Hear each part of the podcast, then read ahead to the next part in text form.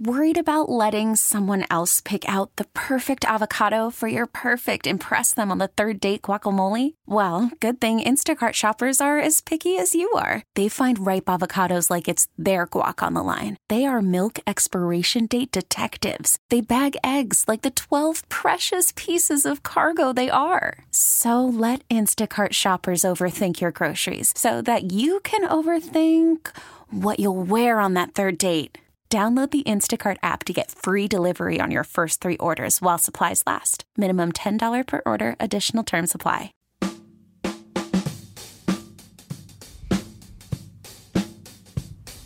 All right, four minutes after three o'clock in the nation's capital and beyond. Ron Rivera is scheduled to talk starting four minutes ago. He has not, as of yet. Don't know the reason why. Wouldn't it be a kick in the pants if they decided to fire him today after after a week off? Here, have a week to languish around and think that you're going to coach the last four games. Uh, I don't know. Uh, thanks to uh, Scott uh, at uh, Scott Jennings at um, uh, Hogs Haven. Great follow. in case you're not, I'm sure many of you are. he found the um, Montez Sweat quote and uh, attached the audio. I have not listened to the audio yet, but here was the quote again via Scott. Appreciate uh, him helping us out. Quote, where I came from, it was, you know what I'm saying, it was kind of just waiting for the season to end, kind of.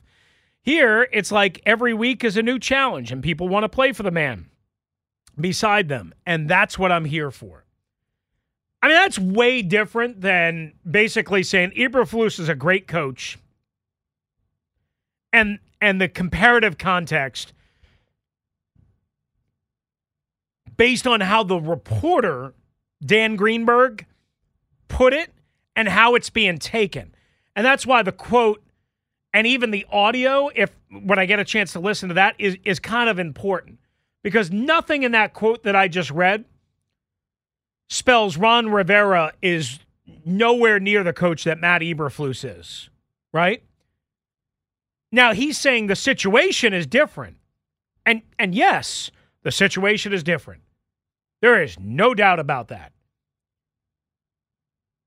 That's fine. But the way the reporter originally kind of attribute the, the the comments was Matt Eberflus is great, Ron Rivera sucks which is way different than what I'm reading here. It's definitely one of those kind of read between the lines right adjustments. And that's why this is important to again get clarification on and whatnot. So thanks to Scott uh, over at Hogs Haven. Just want to make sure. Uh, and in case you're not following Scott, uh, make sure you give him a follow uh, at Scott Jennings H H. He's very good, managing editor and writer for Hogs Haven. Um, so there you go. Um, did you see who was the second highest graded defensive player on the best team in the NFL yesterday? Dun dun dun. He's coming back home on December 31st? I'm going to take a wild guess and say it's someone who's young and felt like chasing stuff. yes. Good. Well done. Uh, so Ji'Ayir Brown of the 49ers was an 88-3. Chase Young an 86-3. Nick Bosa 82-4. That's ahead of Fred Warner. That's ahead of Dre Greenlaw. Or is Dre Greenlaw uh, still fighting with Big Dom? I can't remember. Uh, just teasing. God, Big Dom, please get get lost. Uh, Big Dom got more. I mean, people yesterday are showing video of the Eagles coming out of the tunnel and Big Dom is there. Like, who cares? I mean, he was suspended by the end. Who cares? Shut up. Go away. Nobody cares about Big Dom. Big Dom, my ass. I mean, I, I didn't see all of the 49ers Seahawks game. I, I know there's this one clip where everybody's all enraged because Bosa gets in on uh, what's his name, Drew Lock, uh, and just tears him apart, but can't wrap up the sack. And then Chase sort of half ass chases after him. and people are upset that Chase didn't get there. I, look, he was also obstructed by a Seahawk offensive lineman. Now, could he have fought through it? Sure. I'm watching the play over and over and over again. Um, I I do not think in this one particular clip that this was Chase Young quitting or not playing hard, or stopping in the middle of a play as it's been titled. So, you know, you take it for what it is. Um, all right, so that's a couple of things there that I wanted to clean up. If Ron Rivera does take to the podium, uh, we'll kind of let you know if he says anything of any importance. I can't imagine that there's anything of any importance. I mean, what could be important? Hey, guys, we're going to LA on Friday night. We're going to have some sushi and some apple juice. And then we're going to lose again, which is, again, the only acceptable outcome. Don't, don't make any, we started the show with this, don't make any mistake. A win is a loss. Winning is losing when you're the Washington Commanders. There's no acceptable other scenario. The season has been over for a month. Over for a month. To anybody with realistic understanding of what's possible and what's not, mathematically, they're still alive by like 0.01% chance, whatever. They say it's the hope that kills you. No, it's the mathematically it's the, still alive yeah. that will. Well, the reality, the reality also kills you. You know, I mean, the reality is that oh, we're we're gonna fight, and scratch and claw, blah, blah, blah, you know, and all this stuff. No, please, please don't. Please get blown out. Please get annihilated. I, it does at this point. Like it bothered me to get annihilated by the Cowboys on Thanksgiving, not because I expected the Commanders to win, but just, you know, you don't want to see the team you cover, the team you're invested in, you know, get blown off, uh, uh, you know, uh, blown out 45 10 on Thanksgiving in front of an alleged 40 million plus people, you know, the statistical sampling uh, of America. CK Grant and I had an interesting conversation before the show about statistical sampling and random Bell theories and curves and all that stuff off of the Charles Barkley thing that we ended the show with on Friday from Army Navy. Television ratings. Blech. You believe in them, right? That's that was what, yeah, what that's them. what we're getting at. Yeah, I mean the system's great. The system's Perfect. awesome. Hundred percent accurate. You know, I mean it's yeah, yeah. I mean, I mean they are literally going around and, and counting all 28 million that watched a Monday night game again, you know, Eagles and Chiefs. I mean, I had someone show up at my house to yeah. knocked on my yeah. door. Hey, are you watching Eagles? Did yeah. they bring a ham? No. Did they bring stuffing? No, there was just a knock on the door. Yeah, you should have kicked them in the mm, then. Well, I was I was being thankful. I was I, I was trying to be nice. You were being nice as they came in with their fake ratings box and measure. Yeah, the Nielsen. I, I mean, again, for everybody that believes in in television ratings, it is the biggest crock of crap in the world. There is no bigger crock of crap than the Nielsen television rating system. I, I, I mean, seriously, there, there just isn't. It, it is absolute horse poo poo.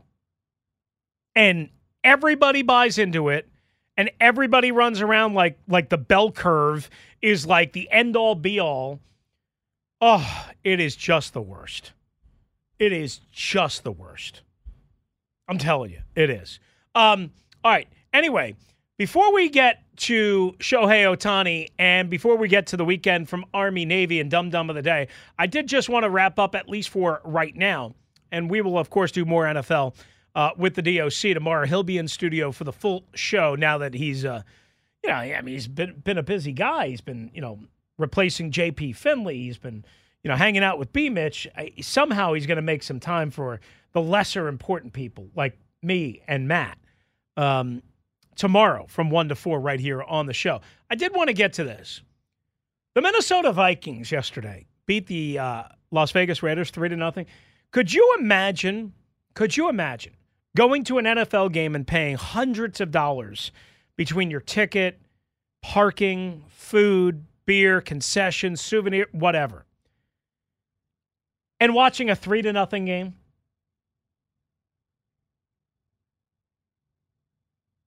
Three to nothing. Now, Nick, Jim, Andrew Mullens, aka Landfill, played okay in replace of Josh Dobbs, who was 10 of 23 for 63 yards. Boy, did that love story that the national media just played tonsil hockey with for about two weeks. Boy, did that die fast. But sometimes a game can be, at least to this point, so bad it's almost good. You know what I'm saying? No. No. That's still one of our best little drops. And it's so applicable to this game. Good pull. Did you see that the Vikings did some ridiculous, stupid ass celebration in the end zone after, I guess, a defensive turnover or something? And my my pal Hollywood Nick Ashooh, who you can hear at night, uh, sometimes here on the Team 980 on BetQL, uh, after seven o'clock as part of a, a trio, he tweeted it out. Oh, it's so fun. Da da da da da. I said, you know, maybe the Vikings should uh, try and score a point before we cook up stupid celebrations.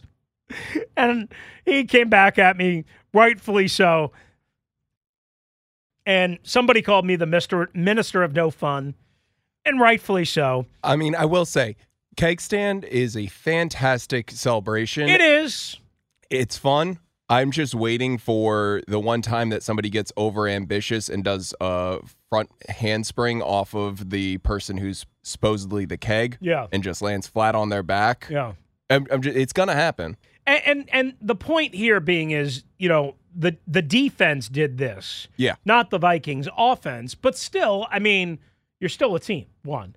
Two, I did see a wackadoo celebration that I hadn't seen before. There was I, I forgot what team it was. Maybe it was Denver, I can't remember.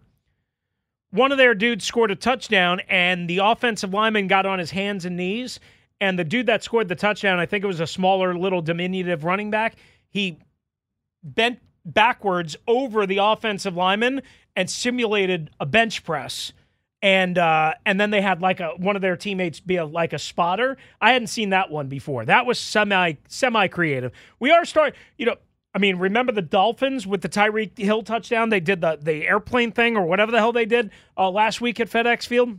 The roller mean- coaster. Oh, the roller coaster, not the airplane thing. You got to remember, it's Florida. Yeah, It's that- one of the true. few things that got down there. That's true. Um, besides a lot of rain and a lot of dumb people. it crazies. And don't forget about the alligators. and a lot of dumb people. Don't forget about that. Oh, can't forget about that. like the them. guy who took uh, a a crap on the dead possum. Florida man is Yeah. alive and well. Exactly. Um, I feel bad because we're so mean to the state of Florida. All it does is provide a nice vacation spot for many. Um, but three to nothing. Three to nothing. Three to nothing. Yep. Three to nothing. Kudos to the Vikings, I guess. Now, they lost Justin Jefferson early in the game. It was his first game back in like seven weeks. And he had two catches on three targets for 27 yards, got belted over the middle. It was a clean hit, chest injury to the hospital. I guess he was cleared, released, uh, flew back with the team, from what I understand, what have you. But think about this. You go to an NFL game in a great city like Las Vegas, whether you're traveling in as a Vikings fan, whether you're a Raiders fan, whether you're just in Vegas, hey, let's go to an NFL game. And you pay hundreds of dollars for the ticket, and you see three combined points scored. Three. Three. And and those three points came with less than two minutes left in the game. Three. Three points. The Raiders were three of 14 on third down, 202 net yards. 202 net yards. Tell you what, the Vikings may still be a mess on offense, but they have improved their defense. They're now 7 and 6. They're not getting enough credit for how much they've improved their defense. Brian Flores has gone there and done a pretty nice job. And we all know, we all know how aggressive he is. But a lot of you out there, because I run into you all on Twitter as soon as I say something, A lot of you out there think there's no chance, no way you can hire a defensive coach like a Brian Flores or Dan Quinn, or watch what Raheem Morris tries to do to Sam Howell and the Commanders this week. Now, I should watch what I say because, you know, just when you think the Rams, you know, will crank it up and be aggressive and shut down the Commanders, the Commanders will come out and actually decide to score points for a change. But back to the Vikings for a sec. Their defense this year is 20 yards below the league average in yards per game. About three tenths of a yard below the league average in yards per play. Almost 20 yards below the league average in rushing yards per game. Almost a half a yard below the league average in rushing yards per play. Just one yard, one and a half, in passing yards per game. 0.26 below the league average in passing yards per play. In sacks per pass attempt, they're just above the league average. In third down defense, they've given up a little bit more than the league average. Same for fourth down, that's actually pretty high, 18% higher. Red zone percentage, they are 7% below the league average. Points per game, 18.6. That's 3.1 below the league average. Are we to believe that Brian Flores, because he went and sued the NFL and the Dolphins for an unjust firing and because he didn't turn Tua Tagovailoa into a Hall of Famer in his first and only year, are we to believe that Brian Flores cannot be the head coach of the Washington Commanders or any other team for that matter? Are we to believe that? Are we that dumb as a society? Are we that naive? Are we that much out of touch? Are we that insane that play design is the only thing that matters? Not player development, not leadership, not structure, not a way of doing things that appeals to everybody and whom across the board turns good players into very good players or average players into pretty good players and role players and contributors. That's what I'm looking for in a head coach. You know what I'm not looking for is anybody that is built on fancy schmancy and hasn't been a leader before. A leader. If you look at all the successful teams, they have leaders as head coaches. Now, everybody leads in a different style. Mike McDaniel is quirky, but he's a leader. He gets guys to buy in. He gets guys to play their asses off for him. And he knows a little razzle dazzle when it comes to offense. But Mike McDaniel wouldn't have been that guy if you saw a younger Mike McDaniel. But working under Kyle, learning and absorbing under Mike Shanahan and Dan Quinn and other head coaches taught him a certain style. Just something to think about as we embark on the next month, in which you'll hear plenty of rumors. But remember, there's more than one style. 322, Team 980. Time for a quick timeout. We'll come on back if you want to hop in 301 230 0980, 301 230 0980 on the Team 980 and the Audacy app.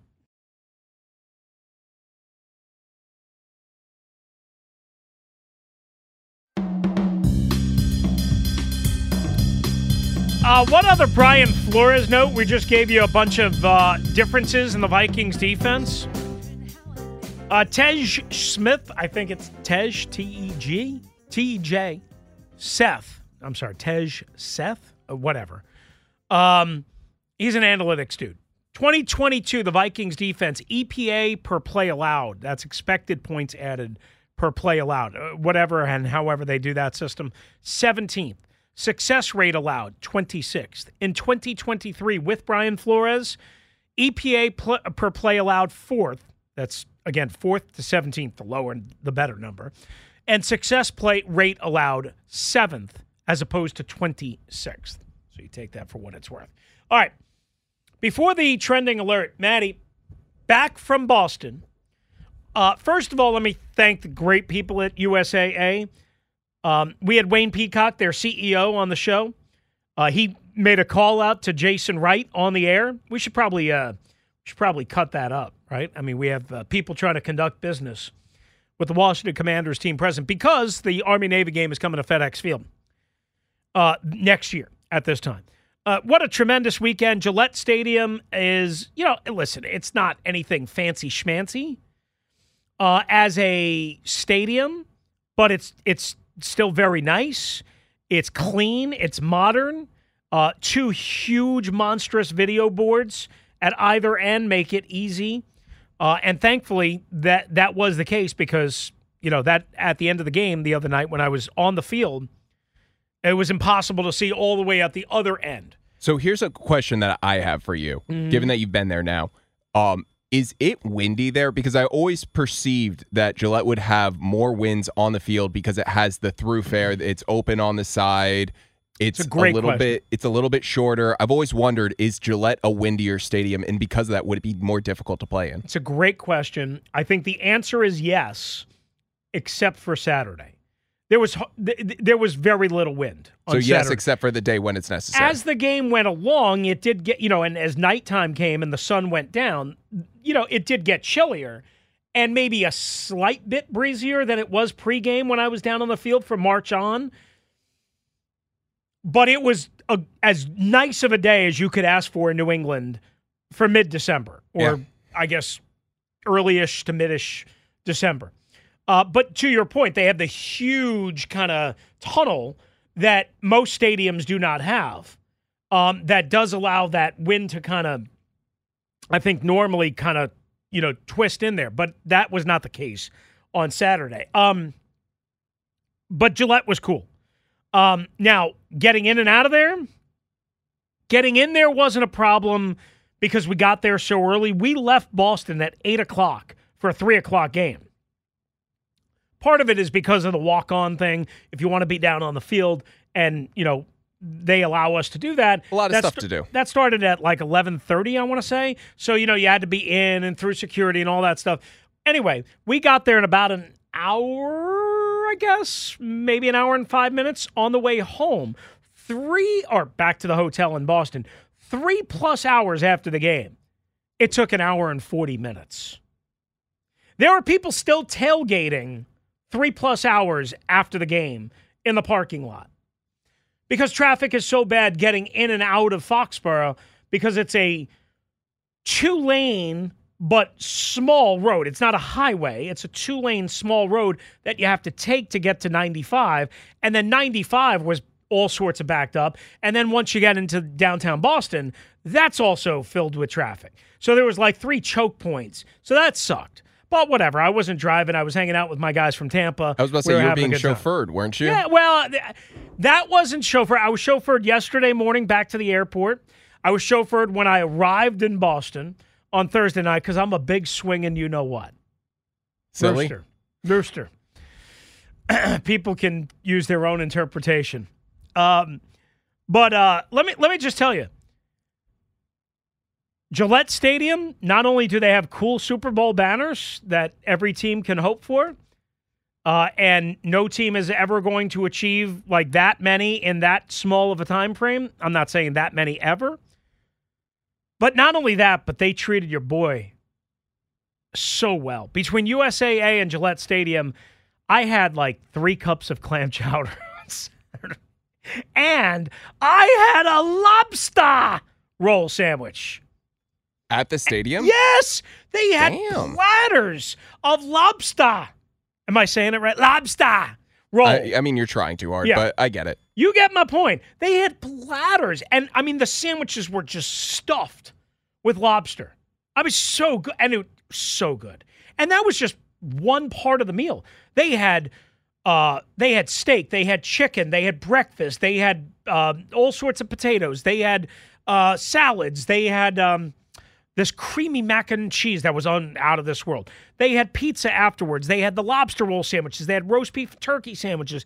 They had so much food it was coming out of your ears. I don't know if they do that every game, but kudos to Gillette Stadium Kraft Sports and Entertainment for taking care of your boy and the media. Man, did they hit it out of the park. And the village connected to Gillette Stadium is again, I'm telling you, everything that the commanders are going to want and need to build wherever they build their new stadium. That might, after seeing what I saw in person, for a team to draw that kind of revenue and that kind of tourism and have that kind of entertainment district, that might have become more important to me than having a daily facility and headquarters on the site of the new stadium. And I was already leaning against that. That just cinched it. That's more important. A for revenue, B for entertainment for the fans. What do you hear about FedEx Field, right? There's nowhere to go. There's nowhere to go and hang out pregame, postgame.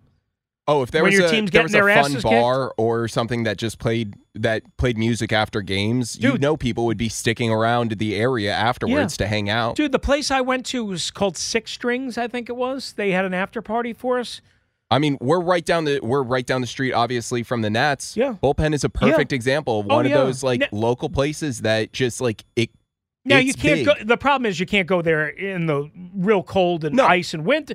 I'm talking about thi- this place ha- didn't have like an outdoor beer garden like I that. mean, obviously, yeah. You which- if for being football, you'd have to Right. have everything inside. But I mean, you set it up in that kind of situation, and people will come. it was literally a, a a fancy schmancy shopping mall attached to the football stadium. Basically attached to the football stadium. I mean, it was literally you walk right out of that tunnel that you're talking about, and a hundred feet is the steps. Now, too many steps, in the ice and and and rain and whatever. It, you know, like that could be a disaster. But the mall was right there, and you just literally stroll through it, and there's restaurants on top of you know restaurants and bars and eateries, and I think it was Sean that mentioned like you know Victoria's Secret and what you know, and just different. I mean, that's what you need in today's day and age. People do not come to football games or sporting events just to go to the game. They want to be entertained. They want to be wined and dined. They want to be enter. Um, they you know they want to have options. Well, I mean, you spend so much money on a ticket. Yeah. You don't want it to be over as soon as the game's over. It's like this was supposed to be a full day, full evening activity. Now I got to figure out what to do with myself. Yeah, yeah. I mean, uh, just a great setup. Um, I, again, hard getting in and out. So perfect idea, you know, to spend three or four hours there to to to lessen the load. And, and even then, you still had traffic. But the point being, uh, what a great, great, great weekend. Again, thanks to the people at USAA uh, for taking great care of your boy and the show. And uh, hope you guys enjoyed the show on Friday. Uh, we tried to bring you as many cool guests uh, as we can. We didn't get Bill Belichick on. That kind of was disappointing. I was hoping. We didn't get Rob Gronkowski on. That was disappointing. I was hoping. I did get to uh, see Rob Gronkowski, and Bill Belichick was on the sideline after I went upstairs from the Navy sideline before the game. So I struck out in that regard. He was probably avoiding you. He, he probably was. He didn't want. Hey, Bill, how are you, Bill? All right, time for a quick final trending alert right here, right now on the Team 980. We'll come on back. Uh, Dumb Dumb of the Day, still straight ahead. Uh, let's do it right here, right now. All right, two Monday night football games tonight. It's the six and six surging Green Bay Packers. They'll be short a couple of guys. Uh, officially, Jaire Alexander is out. Aaron Jones probably will not play. Uh, they're taking on the New York Giants and Tommy Cutlets at four and eight, eight fifteen the kick, seven thirty the coverage over on 106.7 The Fan and the Audacy app. Meanwhile, Tennessee at four and eight, visiting the nine and three Miami Dolphins, who have been off since kicking the ever loving you know what out of the Washington Commanders eight days ago.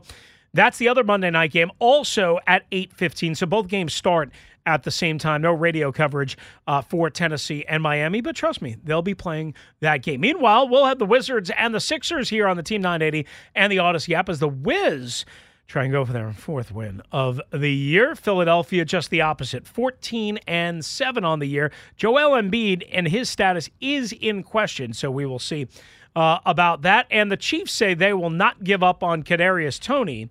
Um, and cut him or bench him or anything, uh, even though he has made some critical mistakes. Uh, that from Andy Reid. And that's what's trending.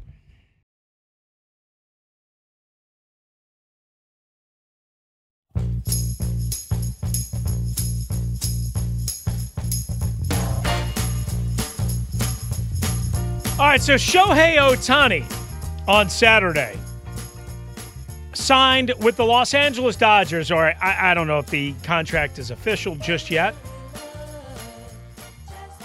But 10 years, $700 million.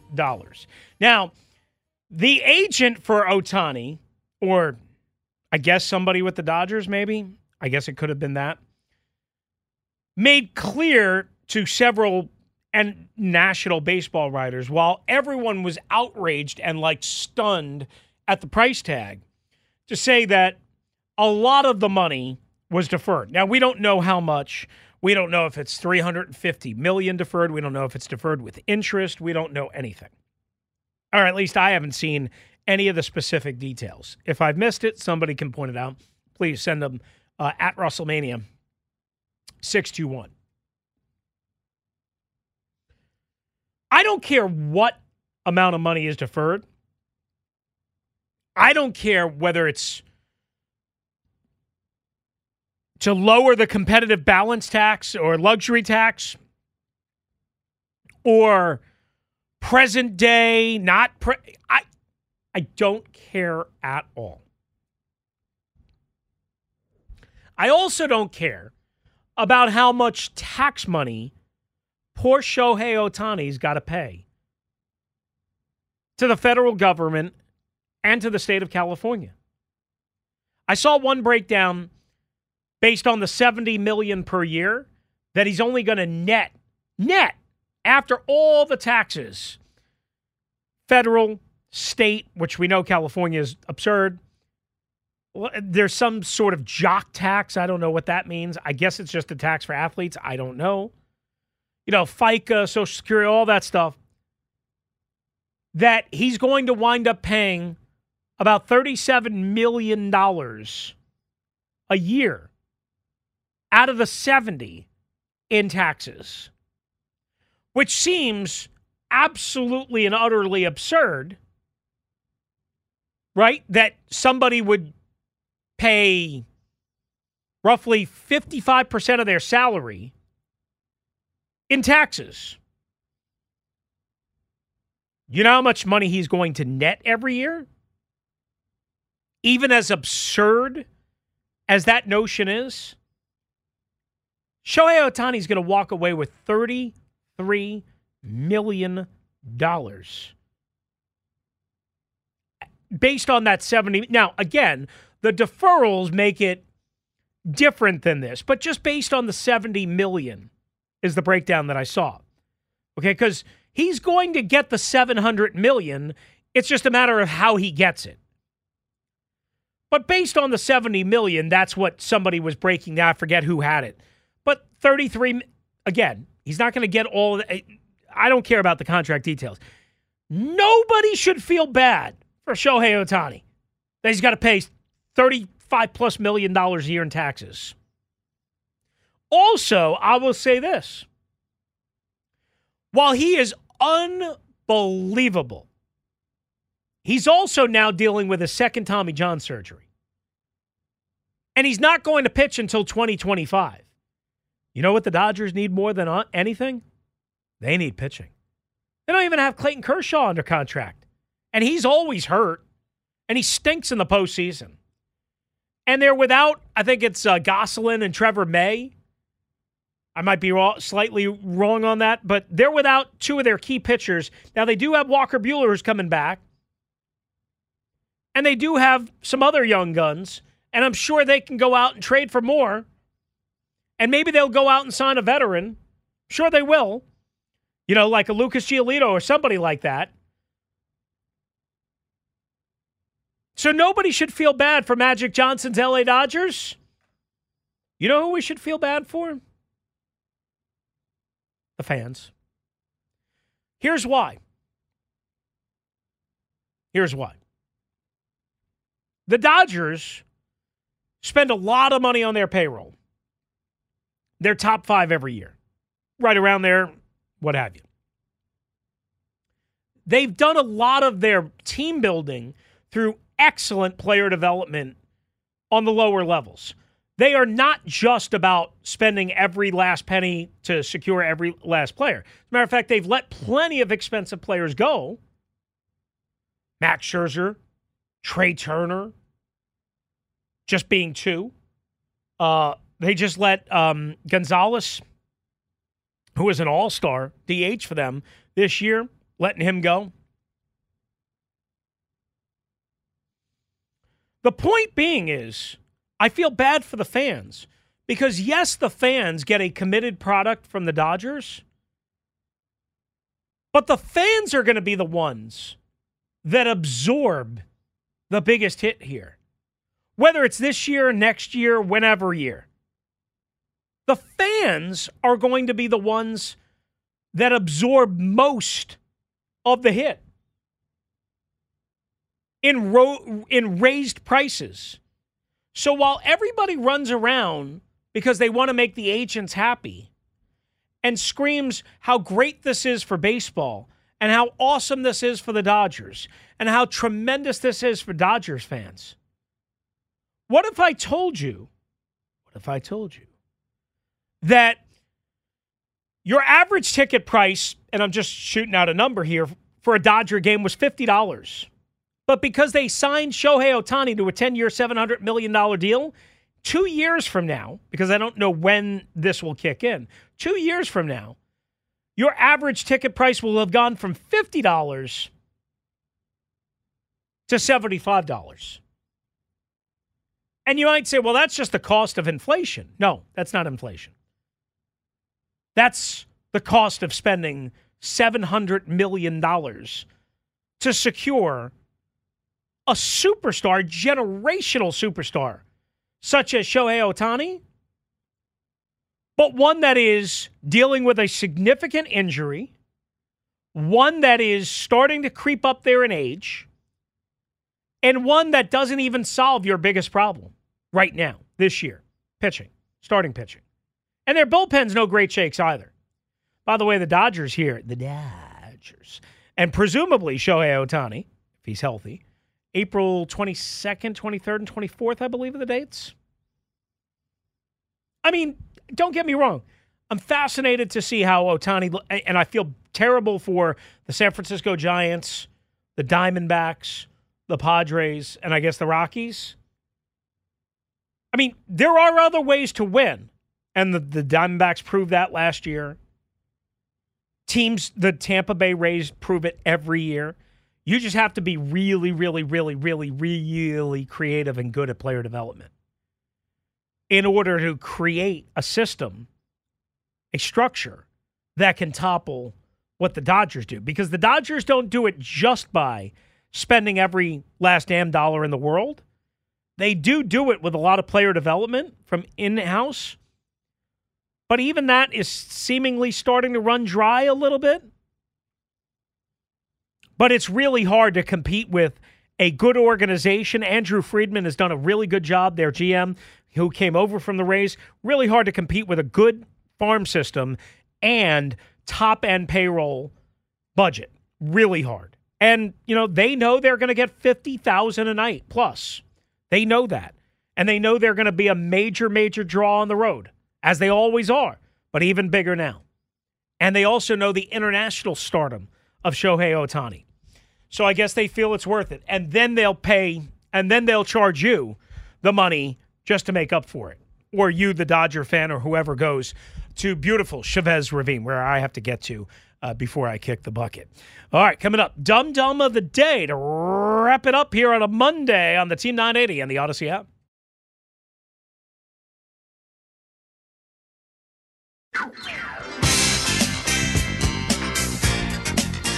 Well, you can tell how different it is around here when the commanders don't play. Nobody's mad about anything. They're all just either listening to the radio enough fired up about anything, or maybe I've done a bad job. I don't know. I don't think I have. I mean, a different type of show. But normally on a Monday, we have eight calls on hold. I don't even know if we got eight calls in today. Nobody cares about anything. Everybody's just like, yeah, fine. It's Commander's Free Sunday. Commander's Free Sunday. Ah, uh, maybe our subject for Dum Dum of the Day would rather watch the Commanders than what she did. Hmm. It's time for Dum Dum of the Day. Oh, yeah. Headline in the New York Post screams out Woman shot in butt after sliding into an MRI machine. Huh? Yeah. An unidentified Wisconsin woman, according to the FDA, went into an MRI machine back in a doctor's office in June and she shot herself twice in the ass. Oh, wow, did you hear that? The 57 year old woman had a handgun concealed on her as she was slid into the MRI's tube. What? The machine's powerful magnets were engaged. The metal trigger tripped, and the gun discharged. Quote, patient received a gunshot wound in the right buttock area. A FDA report by the woman's insurance company in July read. Oh my good goodness gracious. The patient was the patient was examined by a physician at the site who described the entry and exit holes as very small. a lot of jokes can be made there. And superficial, only penetrating subterraneous or whatever tissue. After getting shot, she was hospitalized and her wounds were treated. She went on to make a full recovery. She underwent a routine screening for metal objects before going into the MRI tube. And she also said she had no illegal objects on her. But because the MRI generated that extremely powerful magnet, mm, mm, mm, mm Lord have mercy! She got hit in the buttocks! Not once, but twice. Could you imagine going to the doctor's office, getting an MRI, and coming out with two shots in your ass? And we're not talking about we're not talking about needles, boys and girls. And for that, dumb dumb lady, you, you are something special. Congratulations, you're Chris's Dum Dum of the Day. It's time. Oh, man. Now, there is no way for us to do a serious show if we're going to go there, Rex. This is not the moment for it. Was that what I sent you this morning with the toes? Rex Ryan complaining about toes and saying that. Oh, I forgot. I mean, I forgot to totally do that. Oh, I mean, Rex Ryan was talking about how he loves toes on ESPN this morning, which we all knew. And Ryan Clark was uh, giving him the business as well. Hello. You know one thing I don't love? Toes. Toes. Not into it, sorry. Don't like toes, my own or anybody else's. Thanks to Matty Ice on the other side of the glass. Thanks to Jay Gruden as well. Thanks to you for listening. Craig Hoffman is up next. See you tomorrow afternoon at 1 o'clock with Richard Doc Walker. Adios on a Monday on the Team 980.